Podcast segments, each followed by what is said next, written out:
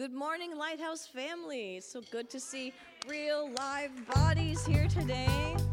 Would you join us in worship? I shouldn't say join us. Would you love to worship the true and living God today? Let's invite him here.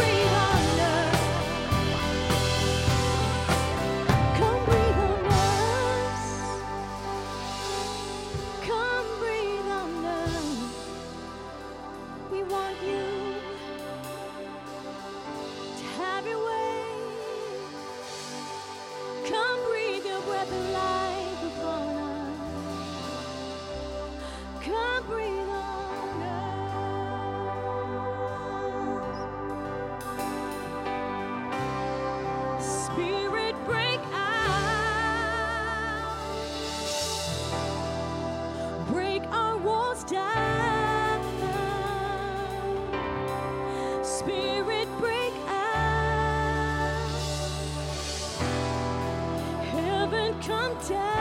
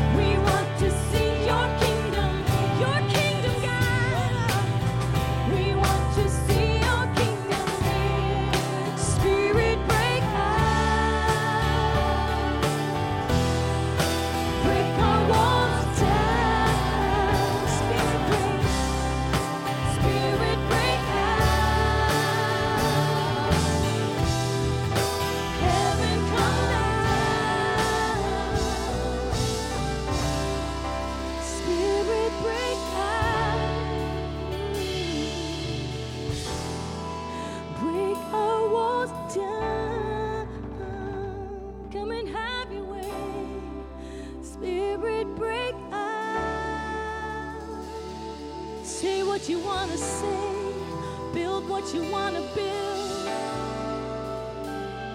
Just come. We just want you to come. Just come. Time will make room for you to do whatever you want to.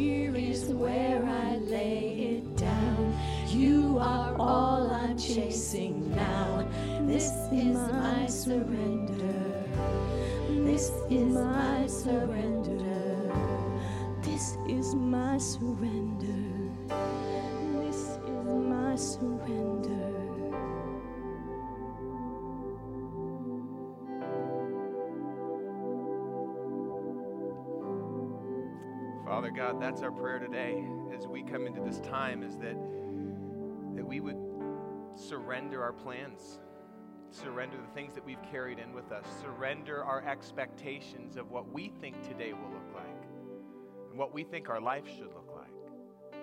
And say, help yourself to it. Help yourself to everything that we are. Holy Spirit, I invite you to guide this time. Jesus, in your holy name. Amen. All right, you guys can grab a seat glad that you are here. Um, and I just, I really want to recognize what we have just been singing. Those are not just words that we're singing because they're pretty tunes. This is the cry of our heart that we would literally just kind of order our lives around what the Holy Spirit wants to do. And if so, he, if He want, you ever have one of those mornings where you wake up and you're just not really awake and you look at your clock and you're like, it's an hour later than I normally would wake up. What's going on? And I'm even more tired than when I normally would wake up an hour before. Anybody? Or is that just me today? Because that's me today. And I'm telling you that right now, I have no idea what the next 45 minutes are going to look like. I just don't know. So here we go, right? A uh, couple of things I want to let you know about before we dive in. Ladies, I know that many of you have been looking at the guys getting together for our men's breakfast and going, come on, when is it our turn, right? Do I need to have a Y chromosome to be able to hang out with some people? You don't. And in fact, next Saturday is your day. Next Saturday, you are having a women's brunch from 10 to noon.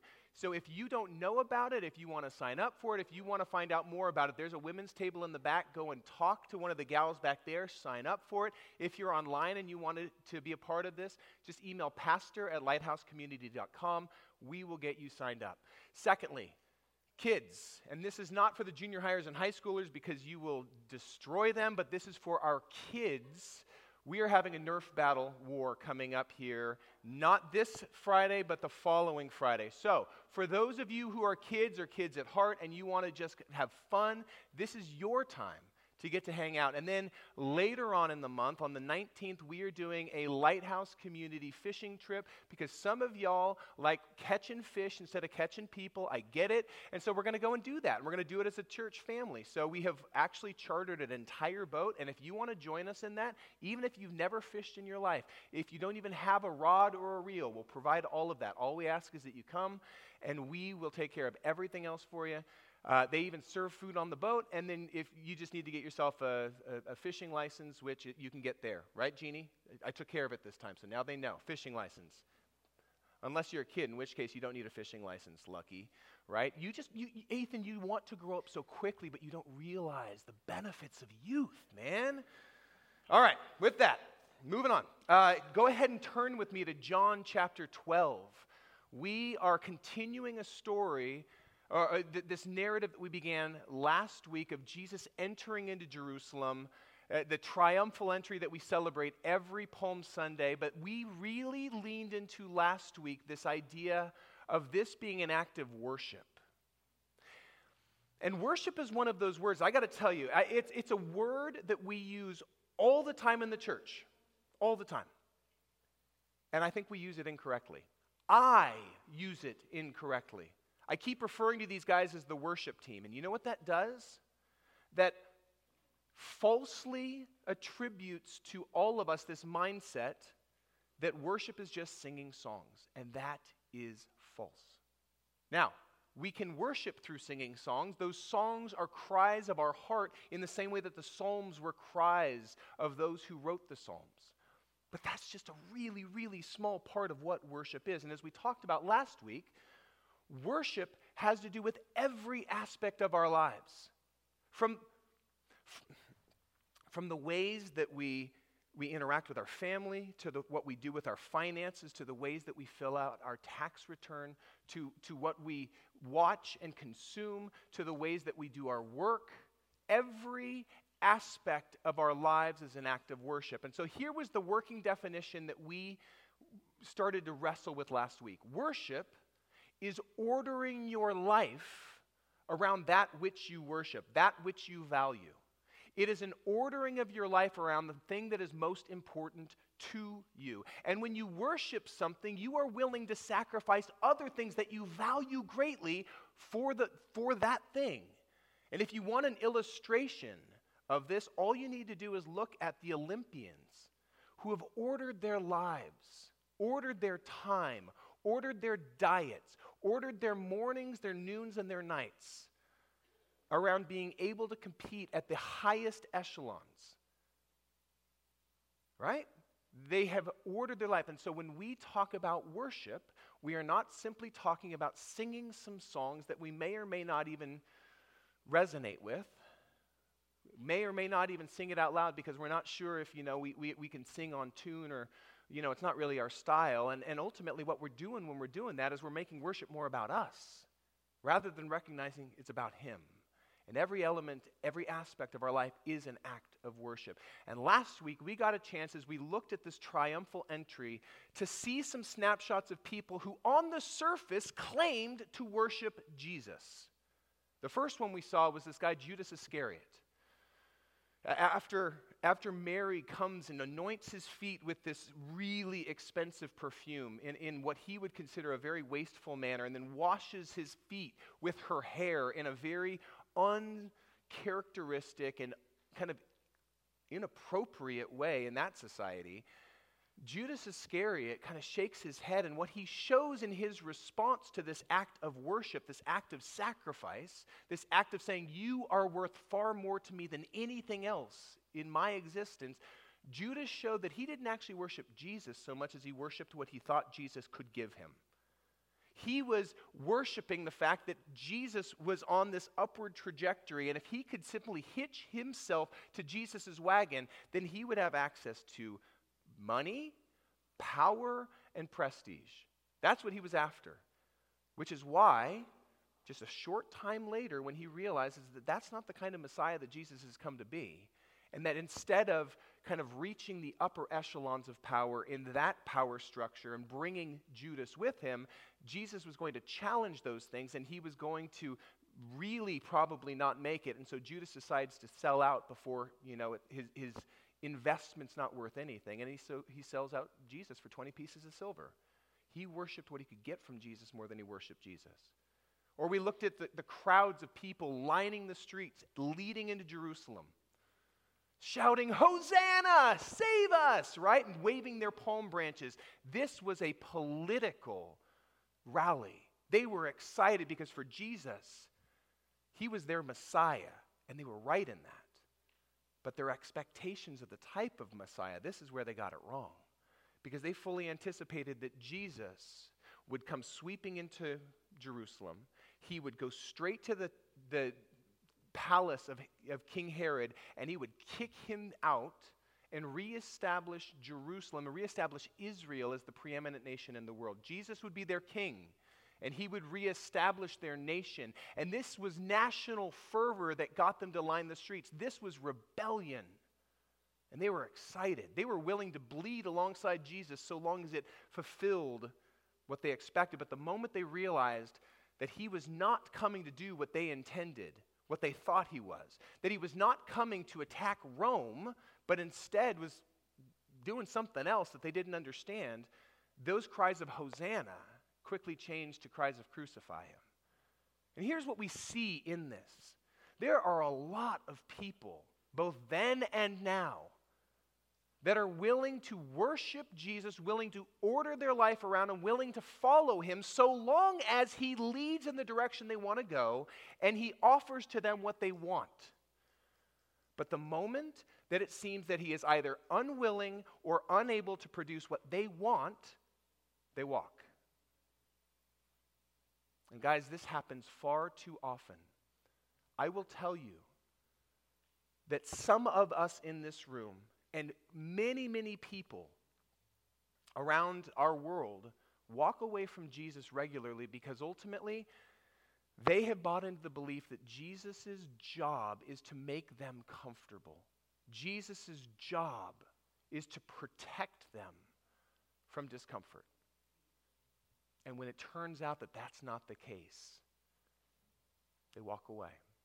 So, as we dive in today, what we are going to recognize is that Jesus wanted to challenge the perspectives, not just of those people, but even his own disciples, even the people who were closest to him, wanted to challenge this belief that following Jesus was for their own benefit and saying, Are you willing to follow me, even when following me does not lead to what you expect it to lead to? Okay, so let's go ahead and begin reading now in verse 20 of John 12. And just as a reminder, Jesus has just made his triumphal entry and now there were some Greeks among those who went up to worship at the festival. And they came to Philip, who was from Bethsaida in Galilee, with a request. Sir, they said, we'd like to see Jesus. And Philip went to tell Andrew, and Andrew and Philip in turn told Jesus, There's some Greeks, there's some non Jewish Gentiles who want to see you and talk to you. And Jesus replied, The hour has come for the Son of Man to be glorified. Very truly, I tell you, unless a kernel of wheat falls to the ground and dies, it remains only a single seed. But if it dies, it produces many seeds. Anyone who loves their life will lose it. And anyone who hates their life for this world will keep it for eternal life. Whoever serves me must follow me, and where I am, my servant will also be. My Father will honor the one who serves me. Now, my soul is troubled. What shall I say? Father, save me from this hour? No, it was for this very reason that I came to this hour. Father, glorify your name. Then a voice came from heaven I have glorified it, and I will glorify it again. Well, the crowd that was there and heard it, I, that was pretty good, wasn't it? I'm telling you, sometimes having a little phlegm in your throat really works out. I'm going to break out in a rendition of Old Man River a little bit later. Anyway. Thanks, Jeannie. Appreciate the the, the, the, honestly, you are protecting all of us from that. The crowd that was there and heard it, who had spoken, said it thundered. Others said an angel had spoken to him. Jesus said, Hey, this voice was not was for your benefit, not for mine. Now is the time for judgment on this world. Now the prince of this world will be driven out, and I, when I am lifted up from the earth, will draw all people to myself. Now, Jesus is not talking about you know, having wires that will pull him up, or even the Holy Spirit pulling him up, and oh, and all the people like that. He's talking about literally being lifted up on the cross and dying. This is his idea of the Son of Man being lifted up. And let me also just really quickly clarify something. Jesus, a lot of times, will refer to himself in the third person as the Son of Man, which is strange right? Because why wouldn't he just call himself either me, like refer to himself directly, or say the Messiah, because that's really what he was coming to be. But understand that Jesus knew that the term Messiah was packed with lots of expectations, so much so that it was almost like a tarnished word that he couldn't claim for himself and hope that people would hear him in the way he intended. So instead of using the, the title Messiah to refer to himself, he uses the title Son of Man, which is actually pulled from the book of Daniel. Daniel was a prophet in the Old Testament, and Daniel recorded a vision in which he saw one like the Son of Man coming out of the throne room of heaven, radiant and glowing. And this was a picture of the Messiah. And so Jesus chooses that title, that picture, to talk about himself. People would recognize it was messianic but it didn't come with quite as much baggage. And so that's why he chose to refer to himself that way. And he said, The Son of Man will be lifted up. And, and, and when the people heard him say this, they said, Well, who is this Son of Man? And then Jesus told them, Hey guys, you're going to have the light just a little bit longer. Walk while you have the light before the darkness overtakes you. Whoever walks in the darkness doesn't know where they're going. Believe in the light while you have the light so that you might become children of the light. And when he had finished speaking, Jesus left and hid himself from them. Now, that's not the whole part of it, but that's how far we're going to get today because there's a lot to unpack. The first thing I want us to see is that right from the beginning, from where we started reading, it wasn't just Jews who were beginning to get excited about Jesus. In fact, some Gentiles, some non Jewish people, don't get caught up in the fact that they were, um, God bless you, that they were Greeks, right? It's not a matter of the fact that they're from Greece that this is a big deal. This is a matter of the fact that they were not Jews, and yet they were excited to see Jesus. And so Jesus' disciples come and tell him, hey, there's some Gentiles who actually want to talk to you and, and find out about you. And Jesus responds in a really interesting way. He basically points to the fact that they want to talk to him as the sign that the end has drawn near, that it is now his hour. And remember, and you probably don't because we've been in John for so long at this point, but a number of times throughout John's gospel, Jesus has been recorded as saying, My hour has not yet come. My time has not yet come. Hey, you should go up to Jerusalem and reveal yourself if you really are the Messiah. My hour has not yet come, brothers. Come on, stop pushing me. Well, guess what? The fact that these Gentiles want to talk to Jesus is a sign to him and to others that his hour has come. But why is that a sign? Why is that even important? First, it's important because Jesus recognized that he had not come just for Jews, which is really good news for most of us in here right? Because most of us are Gentile by birth. We are not from the na- nation of Jews. But Jesus didn't come simply to reestablish Israel as a nation. He didn't come simply for that nationalistic group of people. He came for his, coming and his sacrifice that he was about to make was good news of great joy for everyone. And that's a really big deal. Secondly, just to kind of give us some backdrop on this, we need to remember that John is writing in the city of Ephesus to a whole bunch of Gentile believers, people who are coming to Christ. And there was a lot of friction in the early church between Jews and Gentiles about what does it mean to follow Jesus. So the fact that Jesus is recorded as saying, I've come also for them, right? They're, they're wanting to have relationship with me is a sign that the end has come this would have been incredibly important to, to kind of speak into this conversation of can a non Jewish person embrace a Jewish Messiah without becoming Jewish themselves? And that was something that, if you read the book of Acts, is constantly being worked out. Okay? So that's why I believe John, as he was recording his gospel, felt it was really important to include that little detail. Because he was speaking to a, a, an ongoing argument that was taking place in the body of Christ at his time. And there was so many details he could have included about Jesus' life, but that was one that was important. So the fact that they are coming is a sign that the end has come. Because as Russell mentioned several weeks ago, in, back in, in John 10, I'm sorry, no, it wasn't Russell. It was, it was actually when uh, Josh was teaching on Jesus saying, I am the good shepherd. Do you remember this conversation for those of you who weren't asleep? He, he, he won't allow you to sleep like I let you sleep, okay? He, he's got energy, that boy, and I'm grateful for it. He'd run more miles than you guys have ever thought of running prior to even getting up and teaching. I am so ADHD right now, babe. It's hilarious. Why are you laughing, Anthony? I'm just saying, we have no idea where this is going today.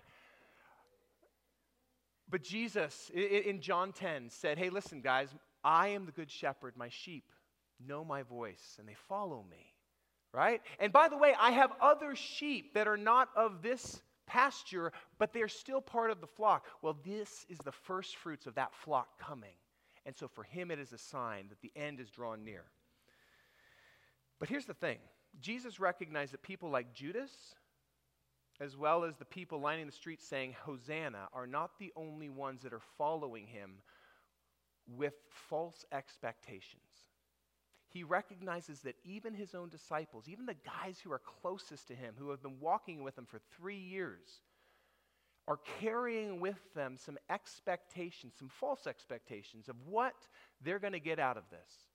Because in their minds, as Jesus is coming into Jerusalem, oh yeah, here we go. This is, this is when he stands up to Rome, and this is when all the fun starts, and this is when, as his star is rising, our star, star will rise. Let's go, Jesus.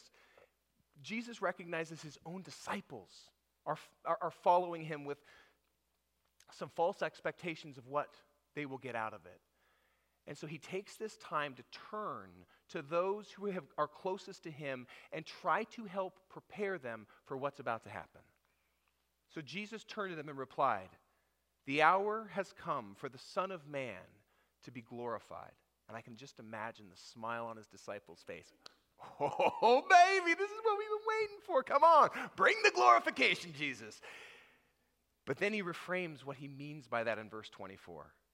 Very truly, and anytime you see very truly, that is amen, amen. Truly, truly, I tell you. Whenever Jesus uses that term, he's saying something, he's like, pay attention to this. Truly, truly, I tell you. Unless a kernel of wheat falls to the ground and dies, it remains only a single seed. But if it dies, it produces many seeds. Anyone who loves their life will lose it, while anyone who hates their life in this world will keep it for eternal life. Whoever serves me must follow me, and where I, my ser- uh, where I am, my servant will also be. My Father will honor the one who serves me. Now, I'm, my guess is if we were in that group and we were watching the faces of his disciples, they go from having Cheshire grins of excitement to begin frowning in confusion, like, wait a minute. What, what, does, what does seeds falling to the earth and dying have to do with what you're going to do? Seriously, Jesus, what does dying have to do with glory? They don't get it. And I'm sure that they were incredibly confused about what was going on, but Jesus continues on. He says, Now my soul is troubled. And what shall I say? Father, save me from this hour? No. It was for this very reason that I came to this hour. Father, glorify your name.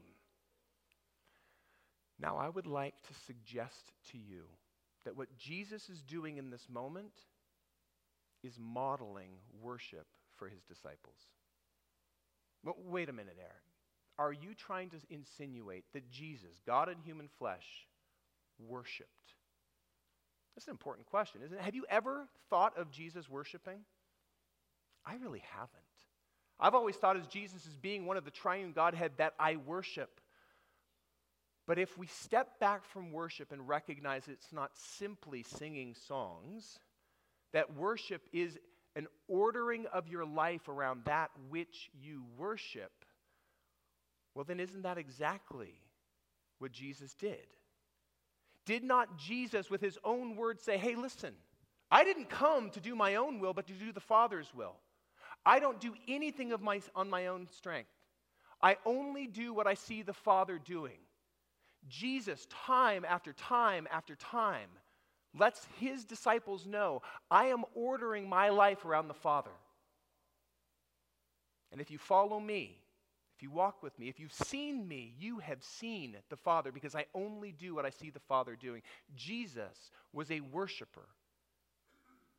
And by that account, the cross becomes the single greatest act of worship in history.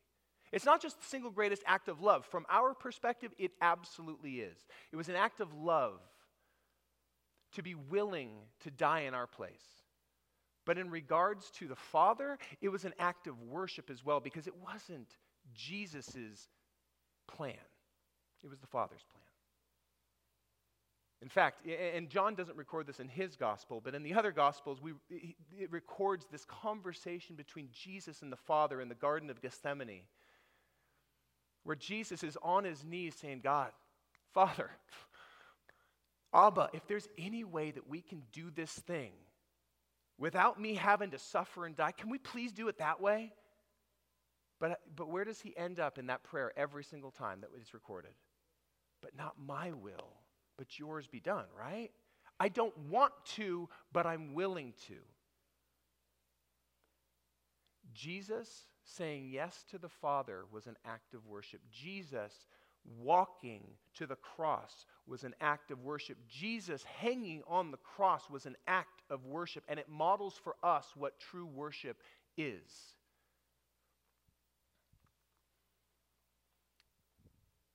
Verse 27 My soul is troubled. Yeah, no, yeah, because he knows what's coming. He knows what the next few days is going to hold. And what shall I say? Father, save me from this hour. I'm sure that Jesus' flesh was crying for, I don't want to do it. But his heart recognized that it was for that reason that he had come. And so he willingly said, Father, glorify your name through me. That's an act of worship. Now, what, remember, I said earlier that worship is not only an ordering of our life around it, but is a willingness to sacrifice that which we value. What did obeying the Father cost Jesus?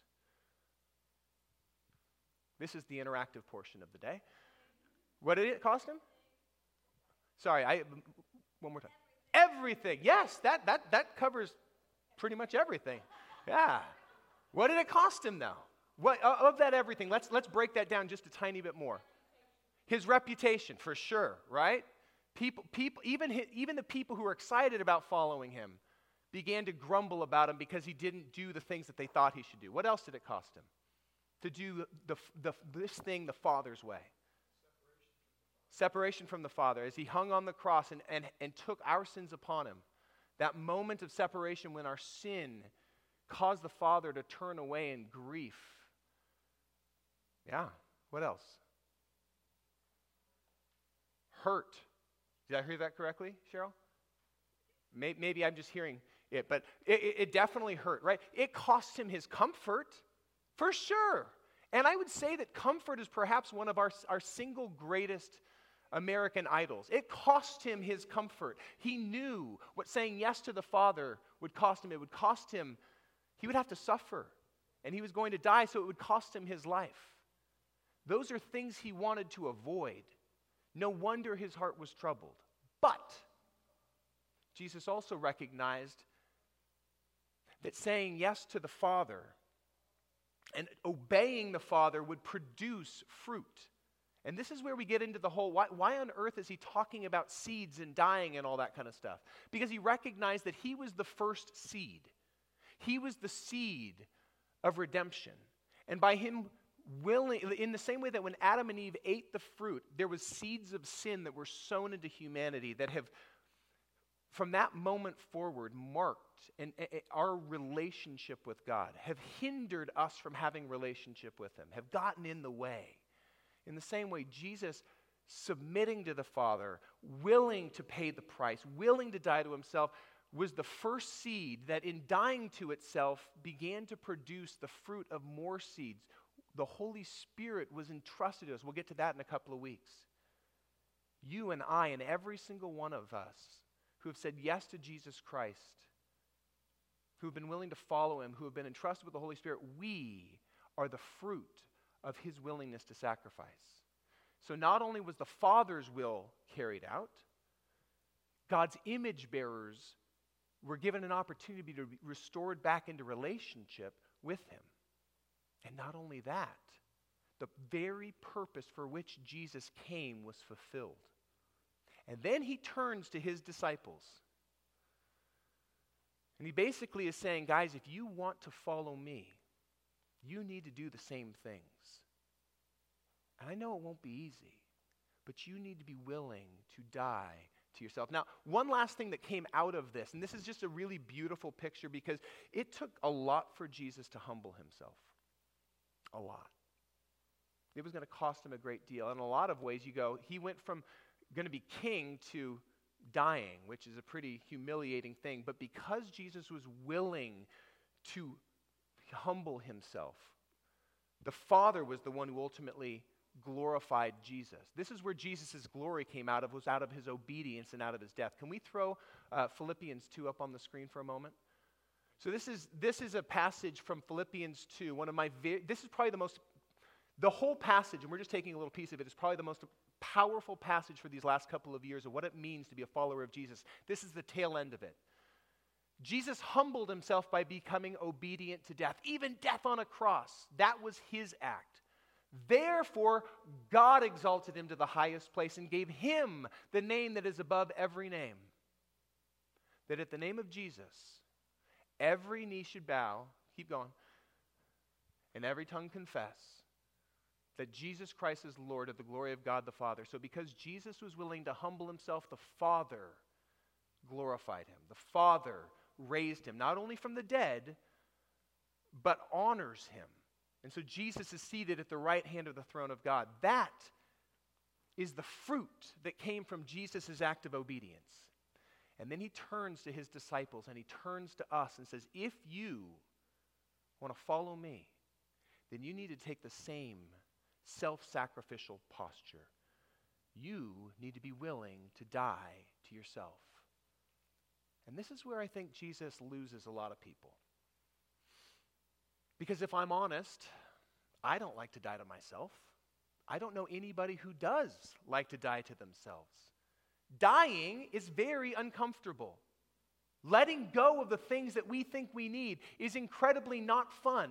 And nobody who is in their right mind, when they just think about would I like to live or like to die, I think pretty much everybody would probably choose to live over dying. And yet, if we're not willing to die to ourselves, we can't live for Christ.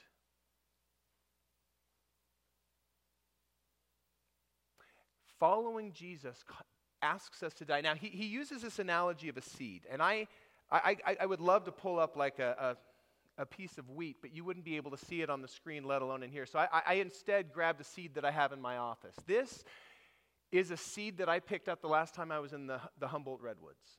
This is a, a cone that falls from a redwood tree. It's actually, ironically, one of the very smallest cones of all the conifers. Conifers are trees that produce cones that are the seeds for them to grow. And redwood trees, although they are the largest tree on the planet, in fact, the largest living thing on the planet, produce one of the smallest cones. So this is a redwood pine cone.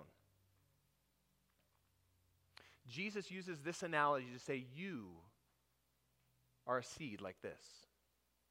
And, and I just want you to, in, for a moment, put yourself into this seed's shoes. It, it, started its life up at the top of one of the tallest trees on the planet.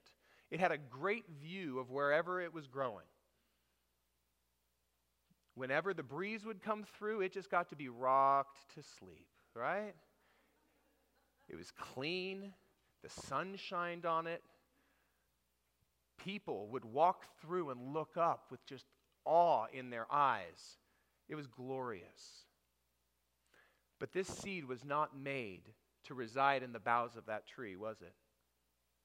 This seed was made to fall to the ground.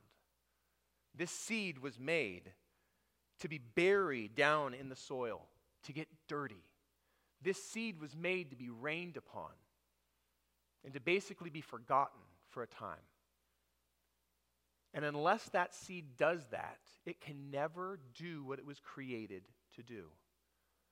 Now, if you were to give this seed, it, let's just say for a moment that this seed had sentience, it had the ability to think for itself, and you were to say, hey, seed, would you like to stay up at the top of the tree and enjoy being rocked to sleep every night and stay dry and clean and the sun shining on you? Or would you like to fall to the earth, be trampled into the ground, have people walk over the top of you, get dirt on you, and then that dirt gets rained on so you get muddy? and ultimately break apart, which would you prefer? Now, what, what do you think the seed would say? Let me stay up in the tree.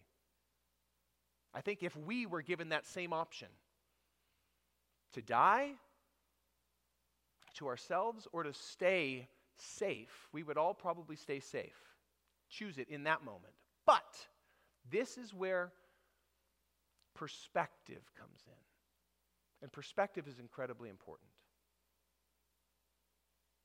Because if all we see is the momentary cost, we will never choose to pay the cost. But if we can begin to recognize what it, I know it costs me this, it costs dying, but this is what we get in the end, then that changes the equation. I mean, think of the Olympians for a moment. Wake up every morning, work your buns off all day long, then go work a job so that you can support yourself while you're doing this sacrifice the ability to eat pizza, sacrifice the ability to have ice cream, sacrifice the ability to stay out late at night. Yeah, no thanks. I, YOLO, baby. I, I only live once. I, I got to make the most of my life. But if you do that, then you will have the ability to, to stand next to the greatest athletes on the planet and compete at the highest levels. You will have the ability to represent your country. You will have the ability to perhaps win a medal. Oh, that changes the equation. Jesus had perspective. Jesus recognized it will cost me to follow my Father. But if I obey him, not only will the, will the Father be glorified in this, not only will his image bearers be, restored back to relationship, but I will fulfill the very purpose for which I came. In, that, in light of that, it's not such a, a steep cost, is it? He had perspective, and we need perspective.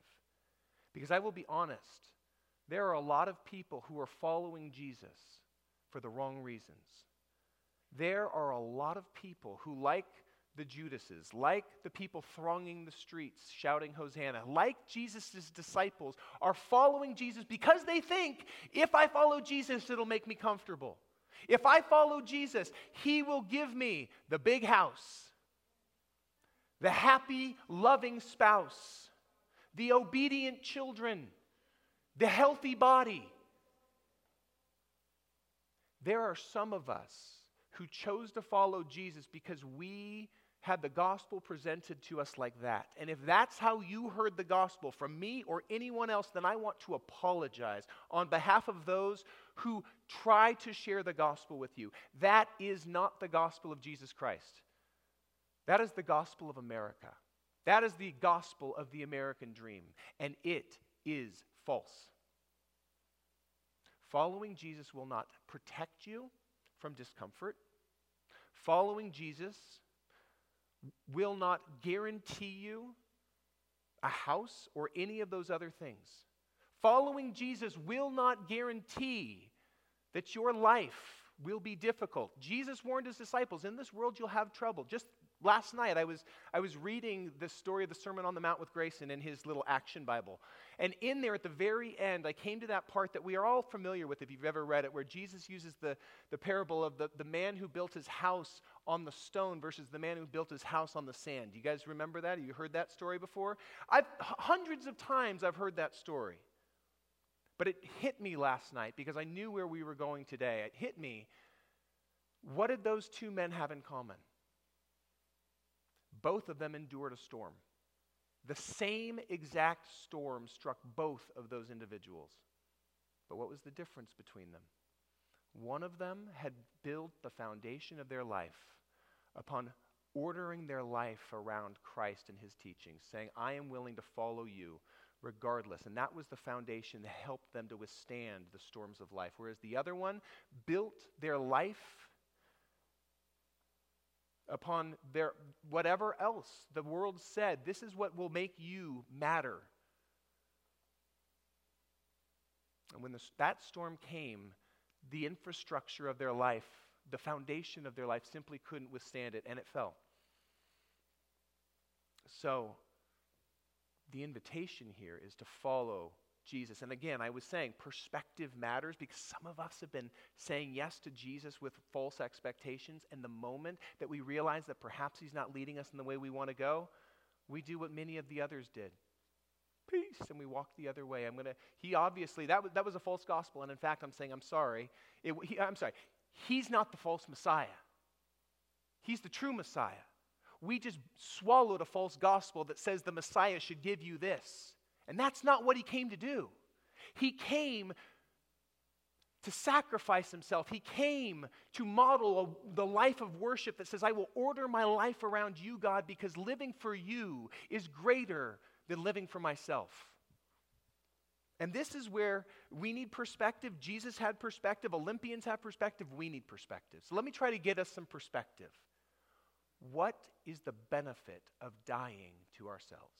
What do we get out of it? Why on earth would a loving father allow us to suffer? I think it's a fair question, and I think he's a big enough God to handle that question. In fact, I think that this passage that we've been looking at speaks to it. Let's look at verse 24 here, because I think in verse, between verses 24 and 26, we kind of get the answer to that question of what is the fruit that is produced from obedience.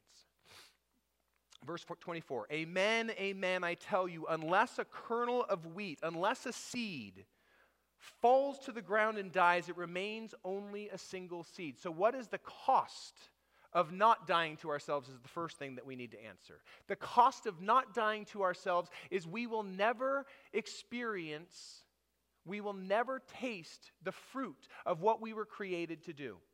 If a seed refuses to fall, refuses to die, it remains only a single seed.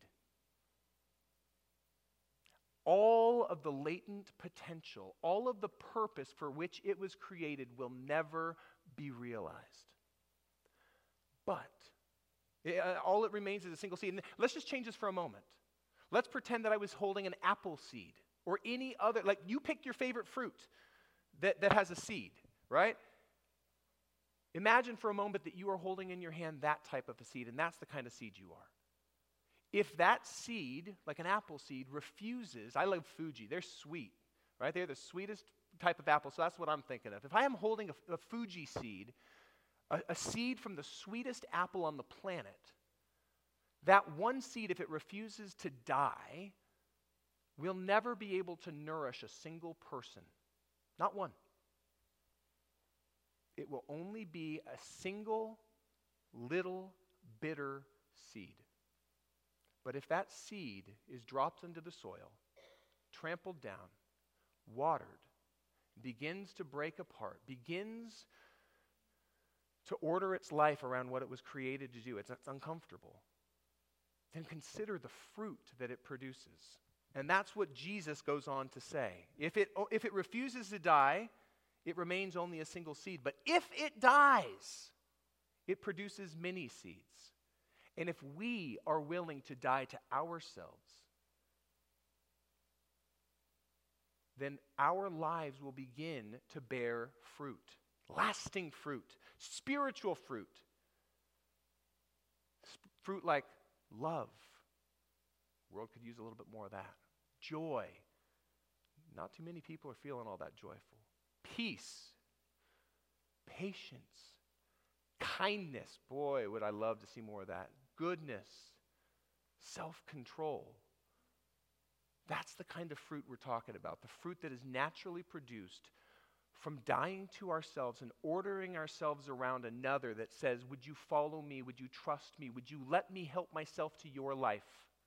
That's the kind of fruit it will produce. It will produce the kind of fruit that lasts because as people are drawn to, as we reflect the light of God into this world, as our lives of obedience begin to change, people will see how our lives are different.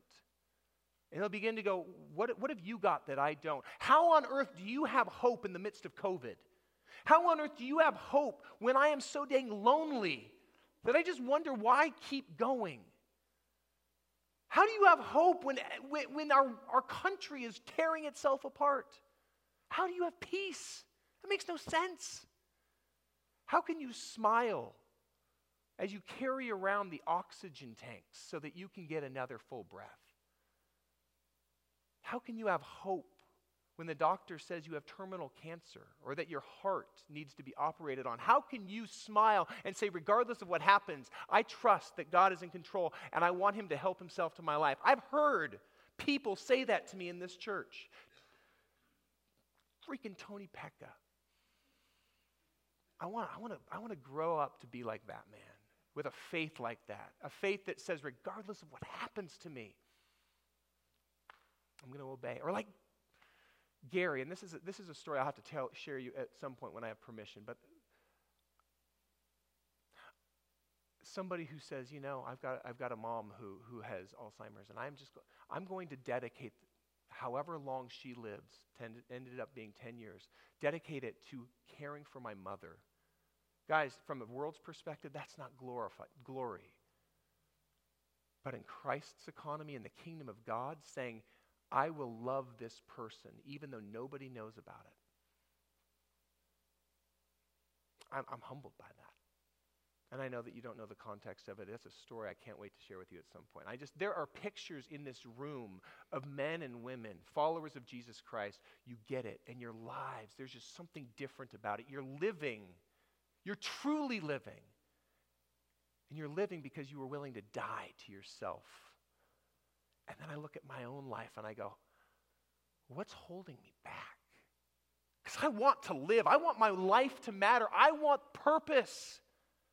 So many people, like what, what Thoreau said, that, you know, humans live a life of quiet desperation as we kind of stoically go through life, but inside we're screaming, What's it all for? Well, here's the answer. If you try to live for yourself, you will only live for yourself. But if you are willing to die to yourself, you will discover life that is truly life. Jesus says exactly that. Whoever, anyone who loves their life will lose it. You try to protect yourself, you try to stay comfortable and safe, that's all you get. I hope you enjoyed your life. But if you are willing to lose your life for me, if you are willing to sacrifice your life, if you are willing to die to yourself, you will experience life that is truly life and you will experience it eternally. Now, this begs a really important question that we must answer, and I'm going to try to do it briefly. What does it look like to die to ourselves? What does that mean? And I will just be, I'll be honest with you. That is going to look different for every single one of us in this room and every single one of you listening online. It will look different for us because we are all at different places in our life. We are all the whole we all are following the same God, but he may ask us different things given our context. But it all boils down to one word. If I had to try to articulate what dying to ourselves looks like, it boils down to one word obedience. Obeying Christ is the sum total of what it means to die to ourselves. It means I won't live for what I value. If, if he says, and by the way, that pretty much means that worship becomes synonymous with discipleship, doesn't it? Because what is discipleship? Here's my rabbi. I want to be more like my rabbi. So what am I going to do? I'm going to follow my rabbi wherever he leads. I want to literally what if I see him stoop, I'm going to stoop. If I see him jump over a puddle, I'll jump over the puddle. If I see him greet somebody, I will greet them. If I see him walk past somebody, I'll walk past him. Whatever he says, I'm listening because I want to be shaped by my proximity to my rabbi. That's discipleship. It's also worship. Because worship says, I will order my life around that which I value most. I value th- this so much that everything else can go. Pearl of great price, right? It has so much value that I will sell everything else to buy the pearl. That's what the kingdom of God is like. Worship and discipleship are the same thing. And they all boil down to one thing obedience. Jesus put it this way in John 8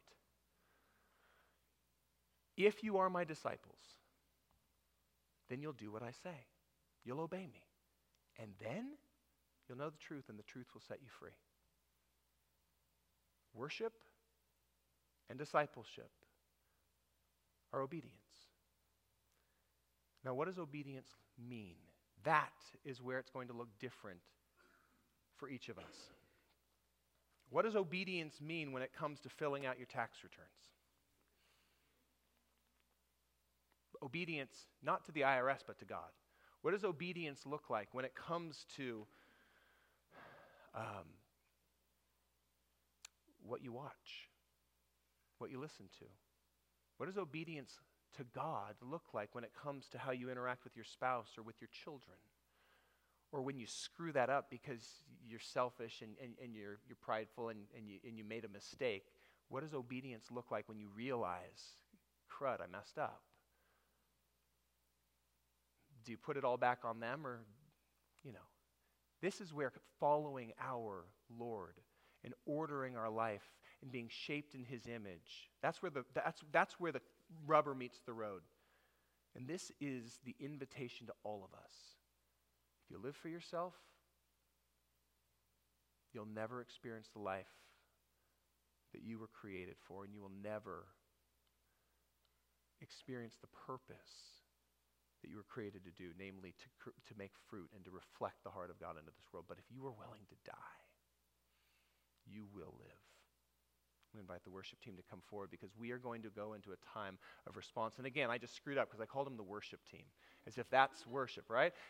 They are going to lead us in a time of response. I think I'm going to start calling them the response team Because right now, guys, this is when the rubber meets the road. This is the point where we get to start putting what we've talked about into action. We are going to respond to what we've heard, and that might look like a couple of things. We're about to sing a song that basically sums up the heart of what this message in this passage invites us into, and that is to take an act of, of humble submission, where we peel the fingers of our hearts back from the things that we value most our comfort, our significance, our stuff, and our accumulation. And we say, God, you can have it all. You can have it all, Lord. Every part of my world. I'm ultimately laying my heart at your feet and saying, Take this heart and breathe on it and breathe new life into it, new, a new sense of purpose. Everything I have is yours. That's the invitation for you. And you may choose to sing these words because they resonate with your heart, they become your cry. If so, do it. Do it unabashedly. Don't worry if you sing off key. I do too. He doesn't listen to your voice, he listens to your heart. Don't worry what other people are doing. If you want to stand up, stand up. If you don't want to stand up because you feel it's more honoring to God to stay right where you're at, do it. If you want to come up in the front and you want to kneel down just as an act of submission, do it. Or you might just feel like right now the most honest response is, I don't have that desire. I don't want to die to myself. I'm afraid. And if that's you, then maybe just have an honest conversation with the Holy Spirit. This is where the rubber meets the road. And if you need prayer, I know that Jeff's in the back there with Jen. I'm up here. I got Dee and Connie right there. I got Fippers right here. You guys can come up and kind of situate yourself. If you need prayer, just come and grab one of us. Even Jeannie and Charlie, these, these two are prayer warriors too. Small but mighty.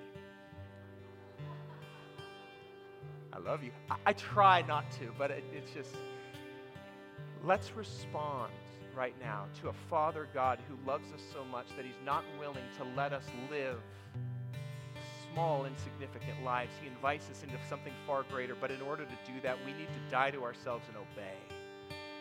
Let's worship our God together. Father, we are grateful for the ways you love us. We're grateful for the ways you, you restore back to us not just the life we lost when our, our, our most ancient ancestors disobeyed, but you restore back the purpose for which we were created, namely to reflect your heart and join you in making a world that reflects your values.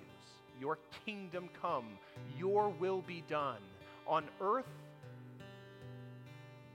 in our country, in our city, in our homes, and in our hearts, just as it is in heaven. We want to respond to you now. Holy Spirit, you are welcome in this place. We pray that you would breathe on these hearts that we now offer to you. Jesus, in your name. Amen. You can have it all, Lord. Every part of my world. Take this life and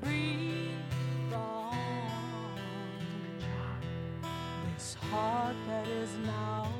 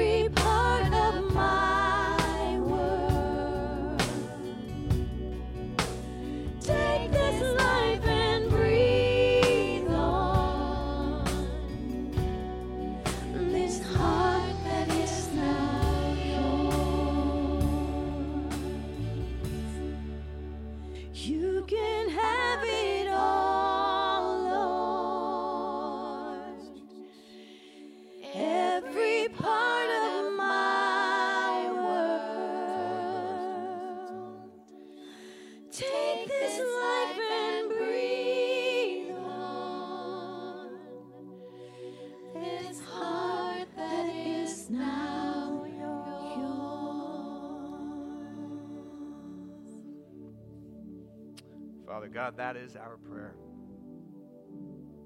We alter our lives, meaning we lay it down at your altar and pray that you would help yourself to it. Would you do in us what you created us to do? Guide us where you, you created us to go.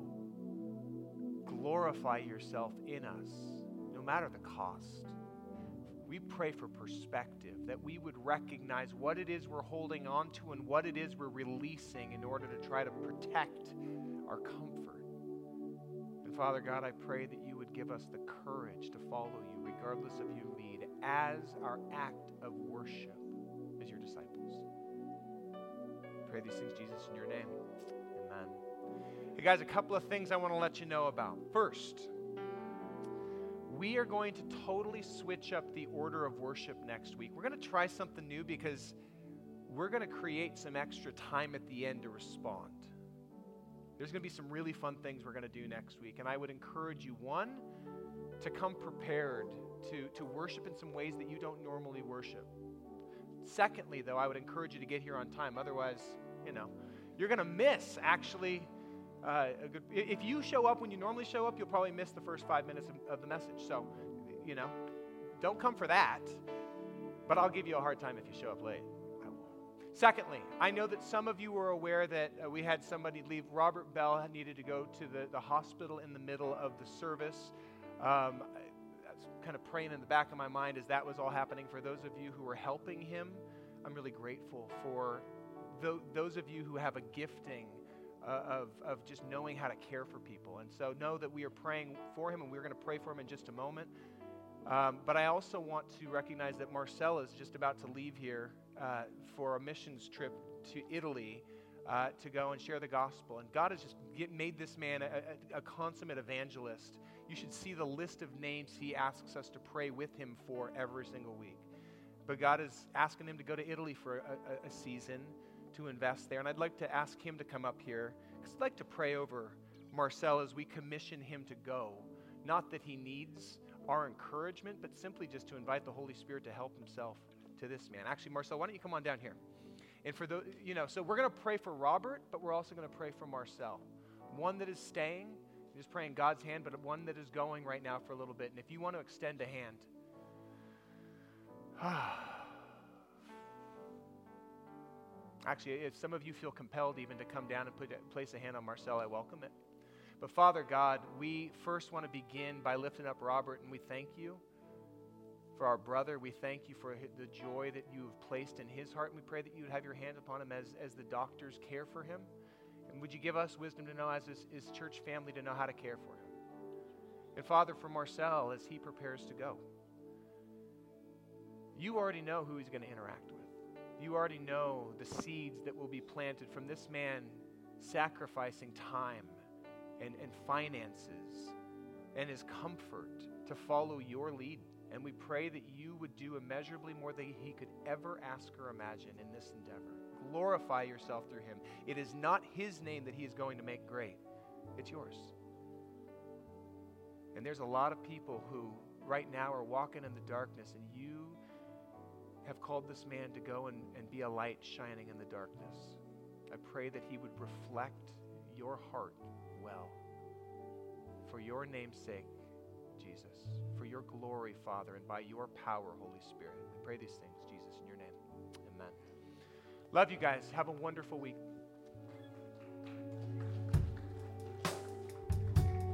I just want to move your